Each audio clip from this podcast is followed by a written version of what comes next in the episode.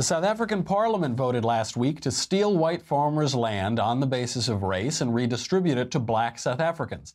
The motion was brought by the radical left Economic Freedom Fighters Party, whose leader, Julius Malema, has called for South Africans to, quote, cut the throat of whiteness. The land theft was supported by the late Nelson Mandela's own African National Congress Party, though presumably it wouldn't have been by Nelson Mandela himself, leaving international onlookers to wonder if South Africa has just destroyed itself.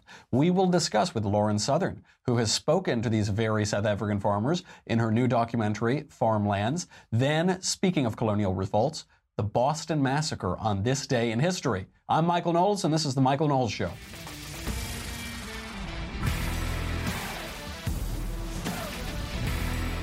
I'm not going to talk about the Oscars today. I am not going to talk about it. You can try your best. I'm not going to do it. Uh, Andrew Klavan, as you may know, uh, told me that I had to watch the Oscars this weekend in his stead. Uh, well, he sipped a martini that was uh, tempered with olive juice and my tears. And he really enjoyed that. I talked about the Oscars a little bit on his show and also on Fox News this morning. And when you do a hit on a morning show on the East Coast, when you do it from the West Coast, you have to wake up very early. You have to be there at like 2 a.m. or something like that. So I went, I did that. We talked about the Oscars at Fox. And then I came right back to my apartment. And do you know what I did? I jumped right into my cozy Boll and Branch sheets, and it was so wonderful. It made it all worthwhile. Watching the Oscars, listening to Jimmy Kimmel's stupid, tedious, tired jokes, if you could even call them jokes, watching the whining and the screeching and the the random lapel pins. They didn't even know what lapel pin to wear anymore. Then they gave a trophy to a famously accused rapist. So, you know, there, there was a lot to, but I got into my Boll and Branch sheets, baby, and that made it all worthwhile. Boll and Branch is a wonderful sponsor because they help keep the lights on and because they make a wonderful product. We are never going to agree on any everything, but I think we can agree that we can all use more sleep. I, you know, last night I only got about 15 hours of sleep. That is much below my usual required 18 hours to keep looking fresh and covfefe. Getting a great night's sleep is easier and more affordable than you think. You don't need a new expensive mattress or sleeping pills. You just need to change your sheets. And that's why you should check out Boll and Branch. Now, uh, look, uh, I've moved around a lot. Uh, since I live, grew up in New York, I went to school in Connecticut, I moved out here to LA. I always get new bedding, and I always just buy the cheapest, whatever, you know, sandpaper that they sell at the dollar store. Uh, I didn't realize how nice sheets can be. Luxury sheets, though, can cost up to $1,000. I'm now realizing this as I register for wedding gifts. Some luxury bedding can cost $1,000 even more uh, in the store. But Boll and Branch sheets are only a couple of hundred bucks. Everything Boll and Branch makes from bedding to blankets is made from 100% pure organic cotton, which means they start out super soft and they get even softer over time. The way that they can have that huge uh, discount is you buy directly from them. So you're essentially paying wholesale prices. You don't have to go into the fancy store that's, you know, you got to drive to that or anything. You get it right from them. Everyone who tries Boll and Branch sheets loves them. That's why they have thousands of five star reviews. And Forbes, the Wall Street Journal, and Fast Company are all talking about Boll and Branch. Even three U.S. presidents sleep on Boll and Branch sheets. I'm not going to tell you which ones. Three U.S. presidents and one best-selling author of a book without any words in it. that, you could probably guess who the last one is. But three U.S. presidents sleep on those sheets, and you should too. Shipping is free, and you can try them for 30 nights, so there's no reason not to try it. Listen, for me, I told you, they don't pay me here, obviously, to come in, so all I get are the freebies sometimes. So look, 30 days of sheets, that, that's pretty good, man. That's about as good as it gets. You'd be a fool not to try it. If you don't love them, you can send them back for a refund. You're not going to want to send them back. I tell you that. There is no risk and no reason not to give it a try. To get started right now, don't say I never did anything for you. On this day where I'm slaving away, I got to watch the Oscars, I got to wake up early. I'm giving you a gift $50 off your first set of sheets at bollandbranch.com. Promo code Michael, M I C H A E L. That's not how they spell it, you know, at like coffee shops when you ask for your coffee. That is the correct way to spell it, M-I-C-H-A-E-L. Go to bollandbranch.com today for $50 off your first set of sheets. That is B-O-L-L and branch.com, promo code Michael, M-I-C-H-A-E-L. All right, let's get right into this. A lot of craziness is going on in South Africa. Oh, you haven't heard of it? You haven't heard of what's going on? Oh, I'm not that surprised. It's probably because the media don't cover this stuff at all because they'd much rather cover Donald Trump's tabloid thing from the 90s. The South African parliament voted last week to steal all of the white farm, farmers' land. And guess how the economy reacted to that? Did not react very well. Banks are shocked by the move. it's going to cause uh, serious panic.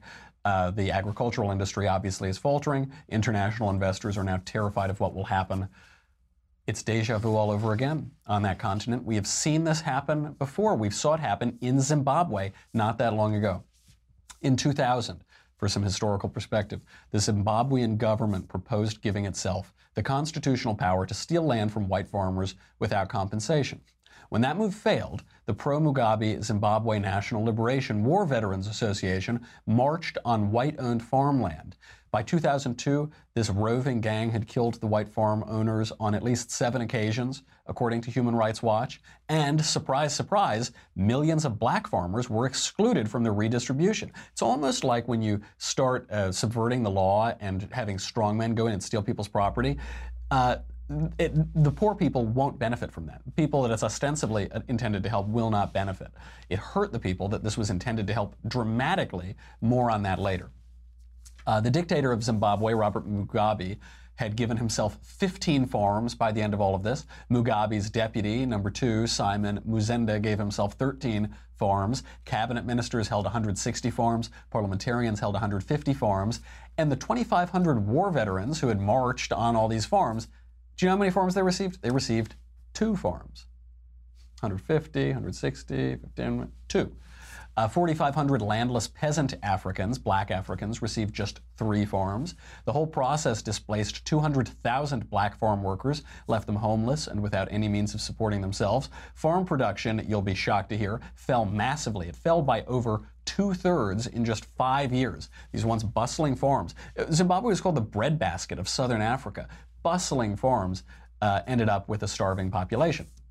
Tobacco, Zimbabwe's main agricultural export, collapsed. As a result, Zimbabwe's government was put on a credit freeze, which led to a major trade deficit. The economy collapsed hyperinflation took hold. You might remember this from a few years ago. It rendered Zimbabwean banknotes worthless. You could get bills for like a trillion dollars or something. I think you can still find them on eBay. People would, uh, Zimbabweans would put the bills in their hair or on their hats or something. It just didn't mean anything. They'd burn them. Hyperinflation hit 79.6 billion percent, billion with a B, by November of 2008. And by 2015, Zimbabwe totally switched to the US dollar as its currency because its own currency wasn't worth the paper it was printed on.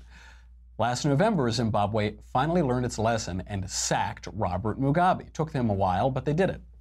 Now, just as Zimbabwe learns its lesson, South Africa wants to copy that devastated country. In 2017, just last year, Julius Malema, the head of this party in South Africa, the leader behind this land grab, he said, We love Uncle Bob Mugabe. To help us make sense of all of this madness, of what has happened to Nelson Mandela's country of reconciliation and prosperity and the light of hope in Africa, to make sense of what happened from that country to this present madness, we bring on Lauren Southern, who has a new documentary she's just made about what's going on with the farmlands of South Africa. Here's just a clip from her footage. I'm seeing especially farmers, you don't get used to it. The torture that we find uh, have been done on these farmers are unbelievable. Uh, we found pieces of nails being pulled out. We found hands being removed from bodies. We found people raped, uh, brutally murdered, uh, babies, children. Uh, the farmers trying to protect their families, and, and there's just no stopping. Um, the, the farm murders are brutal. Lynn and I went to this um, farm murder scene uh, in the northwest, and we came upon this beautiful uh, white house, and everywhere you looked was blood splatter. Um, since from from where you walked in, there was blood against the curtains, the walls, the paintings, the floor, and you could see uh, where two um, babies were murdered in the bathroom. So they were they were definitely attacked while giving the babies a bath. One of them actually survived and crawled all the way from the bathroom. He was about two years old. Uh, crawled all the way from the bathroom to the main bedroom where the mom was murdered. That is some pretty haunting footage. And I, for, you know, I think maybe for people in my generation, people who don't remember Nelson Mandela, they don't realize how shocking this is. Uh, Nelson Mandela famously the head of the African National Congress, which uh, now has apparently supported this land grab, uh, he was jailed for decades for opposing apartheid. He was this martyr figure of apartheid. He was uh, criticized by people on the right for being a communist terrorist, as people on the right called him, and he was criticized from the left for being too uh, conciliatory, for wanting too much reconciliation in his uh, in his quest to unite South Africa. But he did, during his lifetime, unite South Africa, was really considered to be the hope of that continent and a, and a, a real path forward out of colonization. And, and that's over now. That, that is clearly over now. His own party has turned on that spirit of reconciliation. And you, you don't see these reported in the news very much. You don't hear about the murders of the, on these South African farms. You don't hear about this land grab yet. I, I wonder why that is. That is a little strange. Uh, we will get Lauren on to talk about this, but before we do that, I, we've got to, you know, I, what I want to do is go from really just horrible, disturbing things in the show today to like nice things. So before we do that, before we get into with Lauren, I, I do want to talk about Blue Apron, a wonderful service that also keeps the lights on in this place and that I have been using quite a lot. Uh, we were talk, talking about bread baskets. Blue Apron is a good place to start with that. It is the leading, it is the leading male meal. You know, if you can't, if you can't laugh, you're going to cry. So you got to just laugh about some of these things. Uh, Blue Apron is the leading meal kit delivery service in the United States. While many people know what we do, many don't know about the types of meals uh, you eat when you cook with Blue Apron. You're not just having burgers for dinner every night. I would never do that. I would throw plates at the wall. I'd go cry to lose it. You're making short rib burgers with a hoppy cheddar sauce on a pretzel bun. You're preparing seared steaks and thyme pan sauce with mashed potatoes, green beans, and crispy shallots, all in under 45 minutes. Takes me a few hours, but for most people who are competent at this sort of thing, takes 45 minutes and no trip to the grocery store. This is one of the finest aspects of this. I am a millennial. I will not leave my couch. I will not leave my chair. I will not go outside. If I can't get it on the computer, I don't want it. And this sends it directly to you. Blue Apron is the number one fresh ingredient and recipe delivery service in the country. Its mission is to make incredible home cooking accessible to everyone. Uh, you know, living the bachelor lifestyle as I've done for many years, it's, it's, so tempting to just get some gross takeout thing and eat your sludge every night just to fill this machine, this flesh that we just treat as meat instead of as a dignified human body treat yourself. Make come on, you get the good food, cook it. It's good. It builds character. It's a virtuous act, and then feed yourself good food. Uh, you can get three meal plans. Um, the two-person meal plan, meals that serve two people. You can choose from eight new recipes per week, with the choice to receive either two to three recipes any week that serves two normal people or one Gavone. Uh, the meal family meal plan that serves four people. Choose from four new recipes per week with the choice to receive either two, three, or four recipes any week. Again, that serves four normal people or one Gavone. And the and the wine plan, six bottles of wine from renowned winemakers delivered monthly. This is important, and I know what you're thinking. That one Gavone, six bottles monthly, isn't going to cut it, but but you know it's a good start. It is a good start. So uh, there are a lot of uh, a lot of really good. ones. I've been eating this a lot recently. Again, they don't pay me uh, money here at the Daily Wire, so I have to eat what they send me, and it's really, really excellent food. Um, it's very convenient, very flexible. 12 new recipes a week. You're not going to get sick of it. Uh, customers can pick two, three, or four recipes. Uh, Blue Apron sends only non GMO ingredients and meat with no added hormones. Previously, in my previous dis- despicable bachelor life, I was actually only eating meat hormones. That's all I could afford. That's all I could go, just eating the hormones that some co- corporations pump into the meat. Uh, so uh, it's uh, really, I, I'm Again, don't say I never did anything for you. Blue Apron is treating the Michael Knowles Show listeners to $30 off your first order if you go to blueapron.com slash covfefe, C-O-V-F-E-F-E. This should not be a difficult decision for you. I'm giving you 30 bucks of free food that you don't even have to go to a store for. It just gets delivered to you. So, and you get to type in the greatest promo code in television history. BlueApron.com slash Covfefe, C-O-V-F-E-F-E. Check out this week's menu and get your $30 off. Blue Apron, a better way to cook. Do I have Lauren on now? All right, Lauren, thank you for being here. Hi there. Thanks for having me. I'm really wanting that wine now. I'm going to have to go punch in that code. It's real good. promo code COVFEFE, C-O-V-F-E-F-E. Now, Lauren, I have to say, you know, sometimes the audience gives me flack because they accuse me of flirting with my female guests or hitting on my female guests. But you, this, this shouldn't be as big of an issue because you are officially a man. Is that? Uh, you have officially changed your gender to a man. Yes, I legally changed my gender in Canada. So if wow. you want to win over some of the progressive audience, you can throw a few lines my way. Hubba hubba, be still my beating heart. Well, that's very that is very progressive and a really excellent uh, story. If you haven't looked into Lauren changing her gender, you should look it up on the internet. It's very funny. Uh, Lauren, we just watched a clip from some of your footage in South Africa. What is going on in that country? Where do you even begin? I went to South Africa in January just to investigate kind of whispers I heard about farm murders going on. There were supposedly discriminatory farm murders against the Afrikaner minority that were just brutal stuff. And the Afrikaners are the white people. I ended up, yes, Yes, they're the uh, 8% white population in South Africa. But I ended up going down this rabbit hole and discovering a myriad of government just absolutely biased laws against the Afrikaner people. I discovered white squatter camps, which are basically de facto refugee camps for white people in the country. Uh, I discovered about laws called Black Economic Empowerment, which are basically reverse affirmative action. So imagine if you could only hire uh, 13% blacks in a certain career in America because it has to be representative of the population. I think the uh, sports would get very boring in America. but in South Africa, this has caused a lot of problems. A ton of white South Africans have been fired from their jobs to meet these quotas.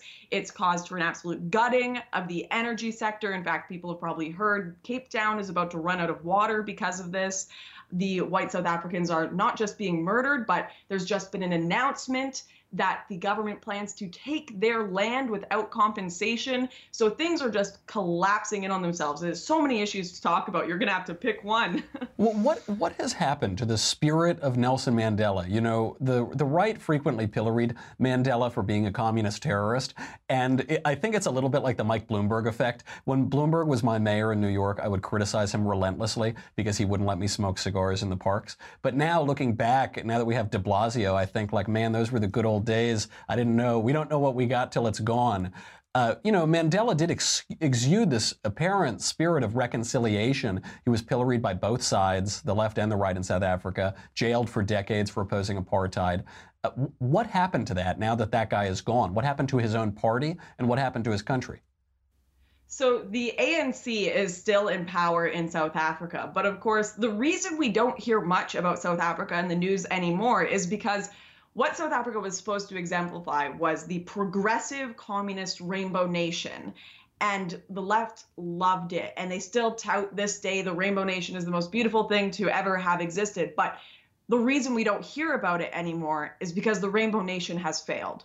That is just a fact. The ANC has turned into a party that is not for equality, but has become quite openly anti white. If their policies don't speak for themselves.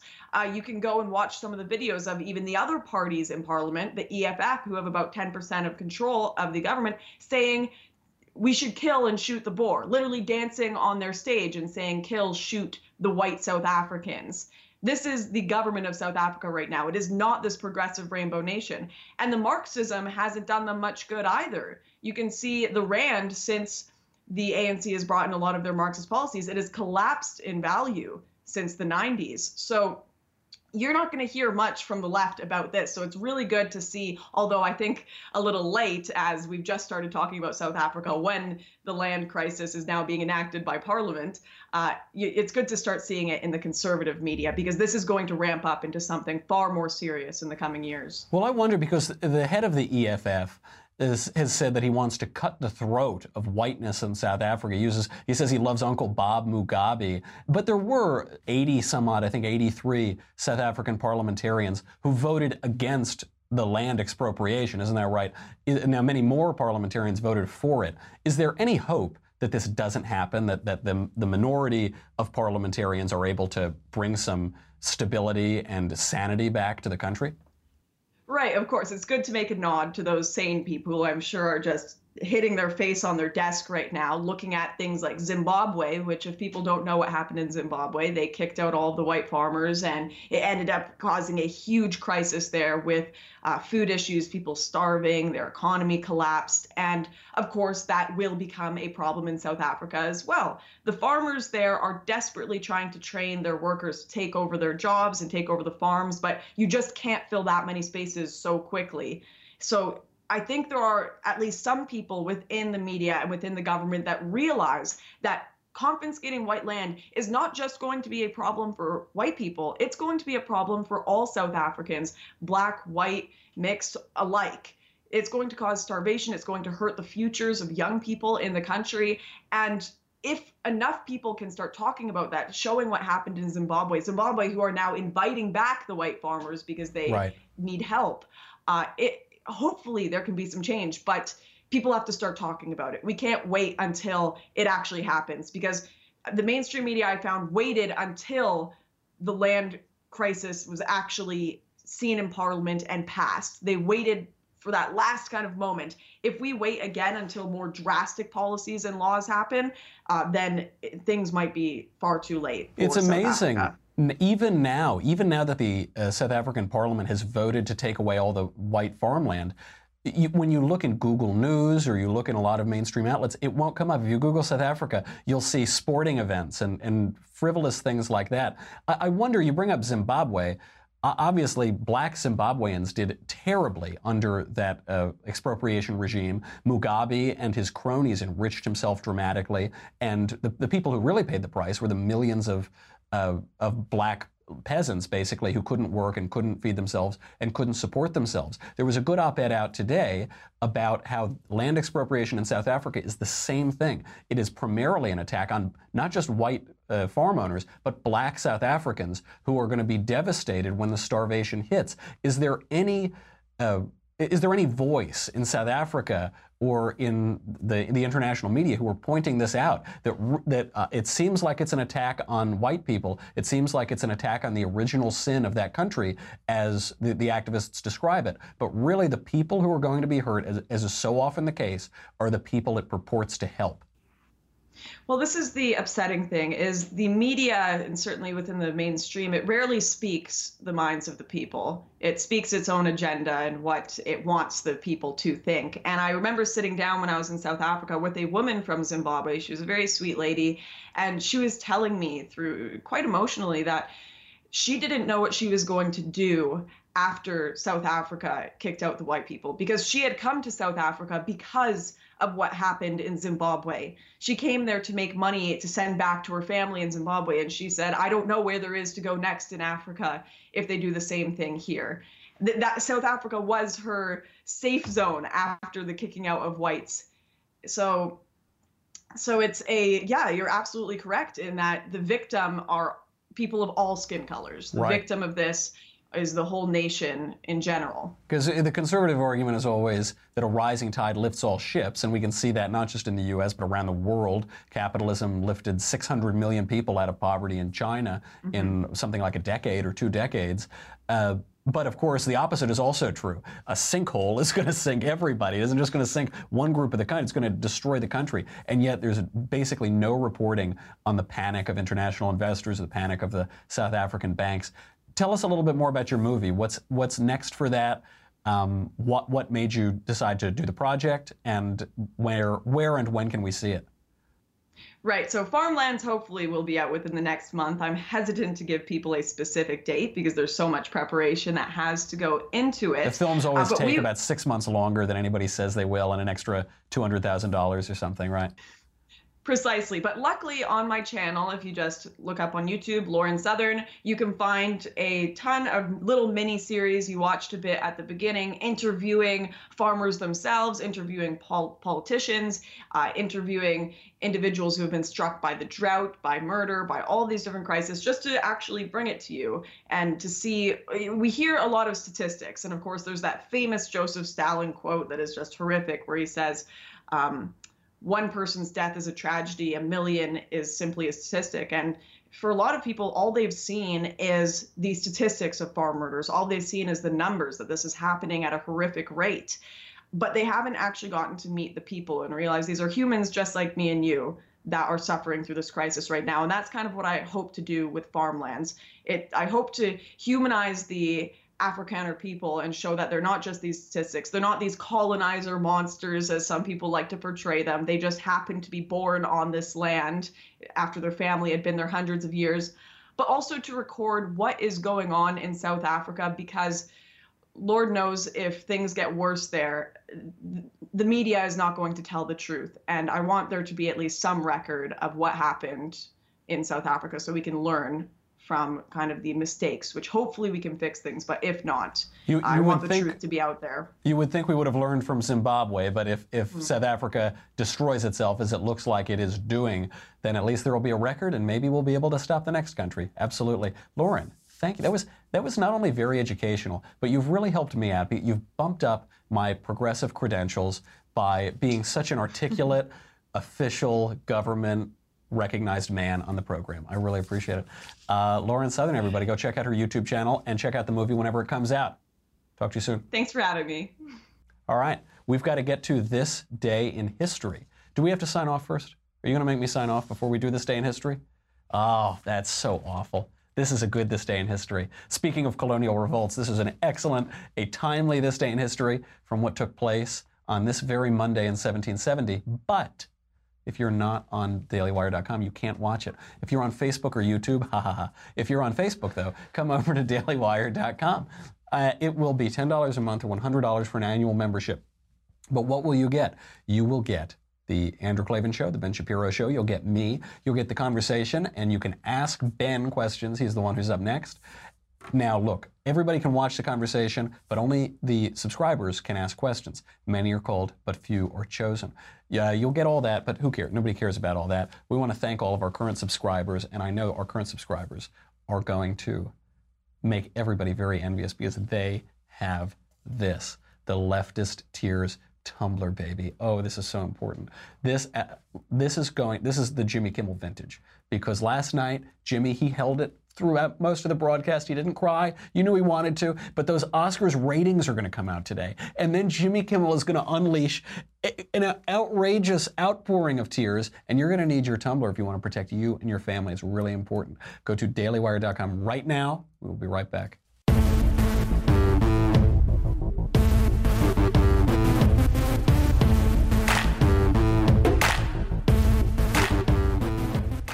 It is time for this day in history.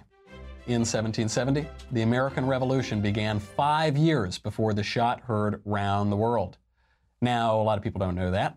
The event was the Boston Massacre. This was five years before Lexington and Concord uh, Bridge. Uh, uh, one cold night in Boston, angry colonists met at the Customs House in Boston and they started tossing snowballs at the one lonely British soldier guarding that building. Now, I know what you're thinking. You're, we know this is the Boston Massacre, where the British shoot the American colonists, and it's just so awful. It's totally unprovoked, and the British shot everybody down. Colonists were not just throwing snowballs. This was not just a snowball fight in some elementary school that you have with your sister or something. Tension had been building for uh, two years. At this event, they were throwing rocks. They were really trying to hurt this guy and hurt the British. Uh, tension had built since the British troops were sent in 1768 to enforce unpopular parliamentary taxation. Even that isn't as simple as it sounds. We hear no taxation without representation. That isn't the whole story. The British Crown expected the colonies to help pay for the French and Indian War. That was their war. It was fought in America. And uh, so the British expect, the imperial overlords expected the colonies to help pay for that. Americans at this time were not some horribly oppressed people. They had the highest average disposable income in the world. Per capita annual incomes were $2,100 to $3,500, nearly the same as the British across the pond. The British had a slightly higher per capita annual income. But when you take into account the lower tax rates, American colonists paid a much lower tax rate. The colonists were living very large. On top of that, the American colonists had more land, they had greater availability of food and wood, both of which were much cheaper in America than in Britain. Also in America, population density was low. America had higher birth rates and it had lower death rates. And so in America, unlike in Britain, you had a 3% population growth per year. This is an exploding country. Americans also were taller thanks to better nutrition and health care than their British uh, counterparts. The average height of an American colonial soldier was five foot eight. Uh, which is two inches taller than their British counterparts. You can picture that in, in the battles. You know, the Americans are just bigger, brawnier guys than the British and the redcoats that they were fighting. Nevertheless, colonists were rightly angered by what they saw as the wrongful British occupation of their city. So already we're seeing a breaking away of the American identity from that of Britain. They viewed the British troops who were there as occupiers of, of their city. Paul Revere never said the British are coming, the British are coming, because that would have been nonsense. Everybody was British, everybody considered himself British, except that the identities were diverging just a little bit. Uh, the, the Americans had, had been here for 400 years. The, the Pilgrims landed in 1620 the so they pardon, they they have been here for 400 years. They'd already been there for over a century, uh, exploring this country, forming a new culture, forming a new country. They were separatists, the Pilgrims who left. They did choose to leave Britain, and these new cultures were, were forming. So the Friday before the massacre, British soldiers uh, were looking for part-time work and they brawled with Boston laborers at uh, John Hancock's wharf. This was three days before the Boston Massacre. Tension was already brewing. They were fighting each other. This brawl grew to include 40 soldiers, which actually forced their colonel, William Dalrymple, to confine them to their barracks. This was pretty violent, and so, so much so that an order had to come down from the Brits. Everybody knew that tensions were going to flare up again on Monday. This didn't come out of nowhere. It had been building for two years, but especially it had been building over the weekend. They basically respected the Sabbath. Then the weekend was over. They said, bring it on. Uh, the customer's house uh, sentinel called for backup, and uh, the customs house sent, sentinel rather called for backup, and they brought a British corporal and seven soldiers to his aid. Now, two of those people that came to his aid had previously brawled on that Friday. Captain Thomas Preston told the Redcoats to fix their bayonets rocks getting thrown, snowballs being thrown. The British there fix their bayonets. The colonists are jeering them. They're saying, "Fire on us! We dare you!" They're not gonna. There's no way you're gonna fire on your colonists. Ain't gonna happen in Boston. Until Private Hugh Montgomery slipped. Private Hugh Montgomery slipped. He fell. He accidentally discharged his rifle. He didn't fire it at the Americans. He just just fired. Just went off. This led all of the other British to fire. They fired on the colonists. When smoke cleared, five colonists were dead or dying. Those men were Crispus Attucks, Patrick Carr, Samuel Gray, Samuel Maverick, and James Caldwell. Uh, a lot of people now believe that the first person to fall in the Boston Massacre was Crispus Attucks, who was a sailor of African and Indian ancestry. Say a, a black American was the first guy to fall in what was the early stage of the Revolutionary War. Uh, that's how the story evolved. There's actually no evidence that he was the first to go down. He was certainly one of the first five, though. That goes without saying. Um, these were the first deaths, and they're considered the first deaths of the American Revolution. So, what happened after that? British soldiers were put on trial in the colonial system. Who defended them? John Adams. And Josiah Quincy Jr. defended them. John Adams, you might remember, was the second president of the United States. Nevertheless, he defended them. Uh, jo- Josiah Quincy Jr. was actually the spokesman for the Sons of Liberty in Boston, the radical group, the radical independence group. They both defended them because they defended the colonial system of government and they defended the rule of law. Uh, Edmund Burke, in Reflections on the Revolution in France, uh, juxtaposes the American Revolution and the French Revolution. And the French Revolution went crazy and it was a leftist revolution, but the American Revolution was a conservative revolution, and we see the seeds of that even here.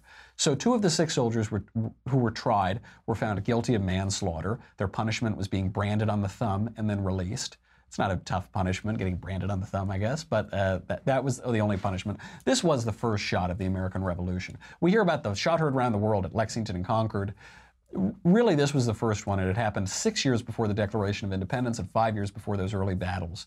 Uh, nothing about this event is clear, as I hope I've explained, except for the need for American independence. The guilt isn't really clear. Who started it isn't totally clear. Who was in the right to occupy or levy the tax or to pay the tax? Not totally clear. But the need for American independence was. Uh, colonists were rightly angry that their self governing city was being occupied. They were basically self governing and had been for a long time. They were angry at being taxed without representation. They were angry that British soldiers were competing in the labor market.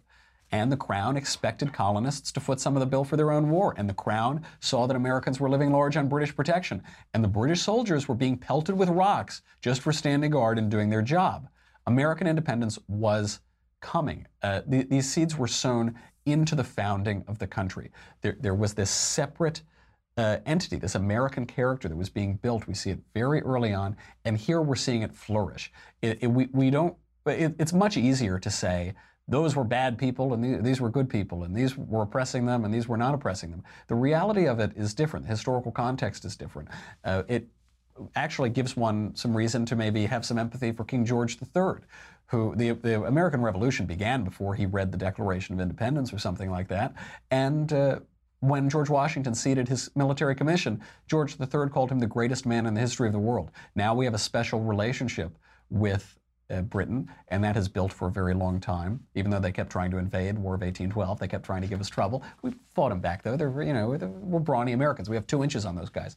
So uh, that that was built into the character. But uh, looking at the historical uh, context of the United States, you see just in that character, independence was it was our future. It was our destiny. We were going to people this continent. We were going to story this continent. It was built into the American experiment. And I think when people view it, view that moment and view our country's character with less of an ideological uh, take on it, with less of a rigid, narrow ideology, and they look more into the character of what makes America America, you see all of that flourishing and blossoming for what it is, and hopefully we get to keep doing that. We don't just go all the way down into our decadent slump. But if watching Jimmy Kimmel on the Oscars last night, I don't know, maybe that tempers our hope a little bit. In any case, that is our show today. I'm Michael Knowles. This is the Michael Knowles Show. Come back tomorrow. We'll do it all again.